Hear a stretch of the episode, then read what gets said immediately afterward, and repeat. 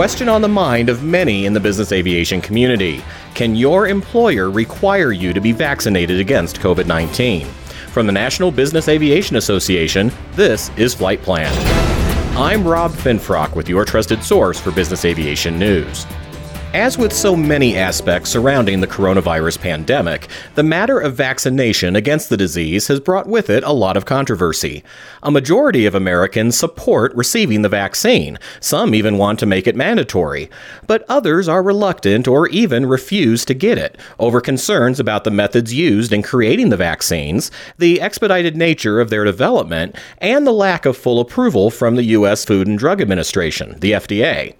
Those concerns aren't necessarily without merit, but what has proven to be a divisive issue among the general population has extended to business aviation, with reports that some companies and flight operations have mandated vaccination as a condition of employment. As an industry, we are really trying to figure this out. With the onset of the vaccine, major questions have arisen as to what do we as a corporation or as family office in support of a high net worth individual, what do we do? And, and what is the right thing to do? And what can we do legally? But I think more than anything, what is the right thing for us to do? That was Cheryl Barden, C A M and president and C E O of the recruiting firm Aviation Personnel International. Also joining us is Doctor Michael Wolf, senior associate consultant in the Division of Preventative, Occupational, and Aerospace Medicine at the Mayo Clinic, as well as a senior aviation medical examiner.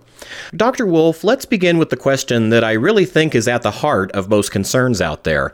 What is the difference in testing requirements between a vaccine that's been approved by the F D A and those like the covid nineteen vaccines released under emergency use authorization? I appreciate you asking this. This is a, a very common question that we're hearing these days. From a safety perspective, a, a vaccine that's been approved under an emergency use authorization has been through most of the phases of safety trials to include uh, at least two months follow-up of the vaccination regimen. That was at the time that it was initially approved. In these cases, uh, the volunteers have been followed for serious adverse events. There's been review of quality and consistency in the uh, vaccine manufacturing. And with uh, emergency use authorization, one of the things that they're they're still developing are are some of the other subgroups, things like teens or children, that may not be uh, available, but they want to start moving it towards market because the, the benefits of using the vaccine outweigh the risks uh, before it gets to full approval. And I think that it's it's notable here, particularly as time is going on, that we're we're in a position where Uh, many of these vaccines uh, have been used very, very broadly already. Um, we have given over one point three billion doses of uh, various vaccine products. I think we have over three hundred million people that have already received two shots. And we're we're now about six months out from when we started uh, administering this. So there's a considerable amount of data here. We don't yet have everything that we want. Obviously, we're still developing uh, information for small children and a few other groups. But so far, we're we're seeing these to be very, very safe with uh, very rare side effects. Cheryl, I'll come back to you on this, given your perspective on current goings-on at many flight operations. What are you seeing throughout the business aviation community regarding these vaccinations? I've taken and watched a number of different informal polls, and I would say there is nothing formalized out there as to what business aviation, and I would really say my focus has been on what is Part ninety-one, especially business aviation, doing in relation to this. And what I can tell you is that I think a very, very thin percentage, certainly less than ten percent of our organizations today are requiring proof of a vaccine for their flight crews and or their passengers. There certainly are some entities that have said, you're not getting on this aircraft or even maintaining this aircraft without proof of a vaccine. But that is few and far between. I think mostly what we're seeing today continues to be that we have testing protocols for our crews and our passengers. And those testing protocols are ranging from what I've seen of testing on an every forty-eight hour basis to testing before each flight to testing only once we know that someone who might be associated with our flight department or be a passenger has been exposed. So I think really and truly we are continuing to rely more on testing today than we are on a guarantee of vaccines. From what I can see, a majority of those who are associated with our flight operations, especially those who are active crew members, those individuals have come forward proactively and said, I'm going to go get that vaccine. The, the major thing is, though, that most organizations have said, we would like you to get the vaccine. We're hoping everybody gets the vaccine. Where we are today, we are not going to mandate it, nor are we going to ask you if you have had the vaccine. I'm also pleased to welcome aviation attorney Greg Reigel with the law firm of Shackelford, Bowen, McKinley, and Norton L L P to our conversation. Greg, looking at the regulatory side of this issue, what does the F A A say about vaccinations and, in particular, the status of a pilot's medical qualification after receiving a vaccine? So the F A A hasn't taken a position in terms of whether a pilot should or shouldn't or does or doesn't have to be vaccinated. Uh, its position is that if a pilot or airman is vaccinated, that the airman has to wait forty-eight hours uh, before engaging in safety-sensitive uh, conduct, flying an airplane, for example. So its position is more uh, reactive than proactive. But you've got the overall prohibition on operations during medical deficiency under F A R sixty-one point fifty-three. So to the extent the F A A has not specifically addressed a vaccine, and even in addition to the COVID nineteen, you've got that overriding regulation that says to the extent that you're in a situation where you're, you know or have reason to know that you're unable to meet the medical certificate requirements for the certificate you hold, or that you aren't able to perform consistent with your medical certificate, then under that regulation, you would also be prevented from exercising privileges of your airman certificate. And that forty-eight hour time frame after receiving a COVID nineteen vaccine assumes you don't have a reaction, right? Now, I felt a lot better two days after I received my second Moderna shot than I had twenty-four hours after receiving it. But even then, I don't think I would have been quite fit yet to operate an aircraft. Yeah, and that, you know, that can be a tough decision where you've got a, a pilot who's, you know, who has a trip that's been assigned and they're, you know, just waiting for that forty-eight hours to, to run so that they can do that flight. Uh, and there's pressure from the employer, et cetera. I mean, you, you really do need to still make that personal assessment to make sure you're compliant and you're safe. Does the agency address waivers from taking vaccines for medical or other reasons, Greg? No. The F A A takes the position that it has set forth the requirements for medical qualification, and uh, you either meet those qualifications or you do not. Uh, now, it will, having said that, you know, there are options for obtaining waivers when you uh, have certain medical conditions, but I'm not aware of any waiver or any other authorization the F A A has considered in connection with uh, vaccines or COVID nineteen. They basically treated it as, you know, flu or any other uh, illness, where to the extent that you're you're, you're suffering symptoms or, or have that illness, if it prevents you from meeting the qualifications under sixty-one fifty-three, you know, you shouldn't be flying an airplane.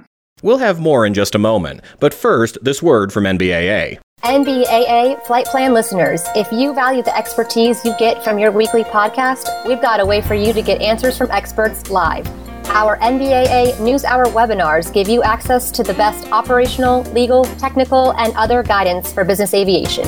Participate today by visiting N B A A dot org slash newshour. We're back now with Doctor Michael Wolf, Cheryl Barden, and Greg Reigel, and our discussion about employer mandates for business aviation personnel to receive vaccinations against COVID nineteen. Greg, can you now provide a legal perspective on refusal by an employee to receive a vaccine? So both the E E O C and OSHA uh, permit employers to require vaccines. But beyond that, then you have to look at various issues that arise if an employer does mandate vaccine. For example, under the uh, Americans with Disabilities Act, you've got issues you have to address there. You also potentially have issues under Title seven of the Civil Rights Act, all of which impact how that mandatory vaccination requirement may be implemented. Uh, what accommodations you may have to allow an employee. If an employer does require vaccination, they're permitted to do that, but by doing that, they're really opening the door to uh, quite a few uh, legal issues that could be presented in terms of implementing that program and how they get the information they need to confirm whether employees are compliant with that program. The other thing I would, uh, I guess, mention is, you know, to the extent that an employer is going to require vaccinations. And certainly in the aviation context, that makes some sense when you may be conducting operations to other countries that may be implementing a vaccine requirement. You need to be careful how you do that and make sure that you are asking the right questions, not asking the wrong questions, and that you've got proper guidance for how you need to implement that program, so that you're not running afoul of either the A D A or Title seven. Doctor Wolf, what's your position on those who have concerns about receiving a COVID nineteen vaccine? I take it very seriously, and I, I want to make sure that I listen to everybody's individual concerns because they come from, from different positions. Some due to specific concerns about safety, some concerned about their individual side effects, some about the way that it's been tested, or perhaps the way it's being communicated. And we... we particularly find that in, in, in some communities and some uh, cultures throughout the United States and, and frankly, globally, where we haven't done as, as good a job in communicating this uh, as I think that we could. And I, I hope that we're starting to respond to that as a medical community. But I would say that I'm a tremendous supporter for universal vaccination. I would recommend that those in the aviation industry consider three things. First, being in the transportation industry, and particularly because people in this business may be in contact uh, with people across regions and borders where the, the prevalence of COVID and also the, the different strains of COVID may be different. They are really at the front lines and risk being, to, being exposed to people with COVID nineteen every day on the job. Second, I would say that protecting you also helps protect your family, the people that you work with, and who are your passengers, especially those who may be at higher risk for severe illness from, from COVID. And finally, you as our patient, as the individual in the aviation industry and receiving a vaccine, you matter, and you play an essential role in keeping the community healthy. The newest data show that being vaccinated can prevent ninety-seven percent of severe and life-threatening infections, not to mention preventing against long-term, if not permanent, symptoms that can arise from less severe COVID infections. So uh, I try to sit down with, with anybody who has any concerns and make sure that they understand some of these considerations, and I really hope that they will go out and, and get vaccinated as soon as they can. Especially since it does really look like our world is finally starting to open up again. I certainly hope so. I, I worry that we're in a, a somewhat tenuous position here, uh, particularly if we don't get more vaccinations going. We're sitting in a spot where I think we are guarded from another big wave, but it's not impossible if we don't get uh, closer to more widespread vaccination use. And certainly other countries are, are still at significant risk. So it's still going around the world very quickly and very, very scary. So Cheryl, how do you think we'll see this situation evolve in the business aviation community in the months to come? You know, Rob, I think that's the big question that's out there is what is going to happen in an international operation when and if a vaccine is mandated to enter into a particular country. And that, I think, is where things are going to become a lot more challenging to say, if I need to go to Europe and Europe is requiring proof of my vaccine, now what does a company do? If an individual says, I'm not going to get the vaccine, therefore, my job as an international captain, I know that my job is to fly this airplane to said location, but because of health conditions, I cannot do that. Now, how does the company handle that individual? And I think there's a lot that will be figured out as time comes. You know, and it, it is very interesting because, as we know, in order to enter many countries, you must have a yellow fever vaccine and proof of that. And that never has really seemed to, other than very, perhaps a very thin margin of the population, has never seemed to pose issue. But there is a segment of the population that does not believe that this is the right thing for them as an individual to do.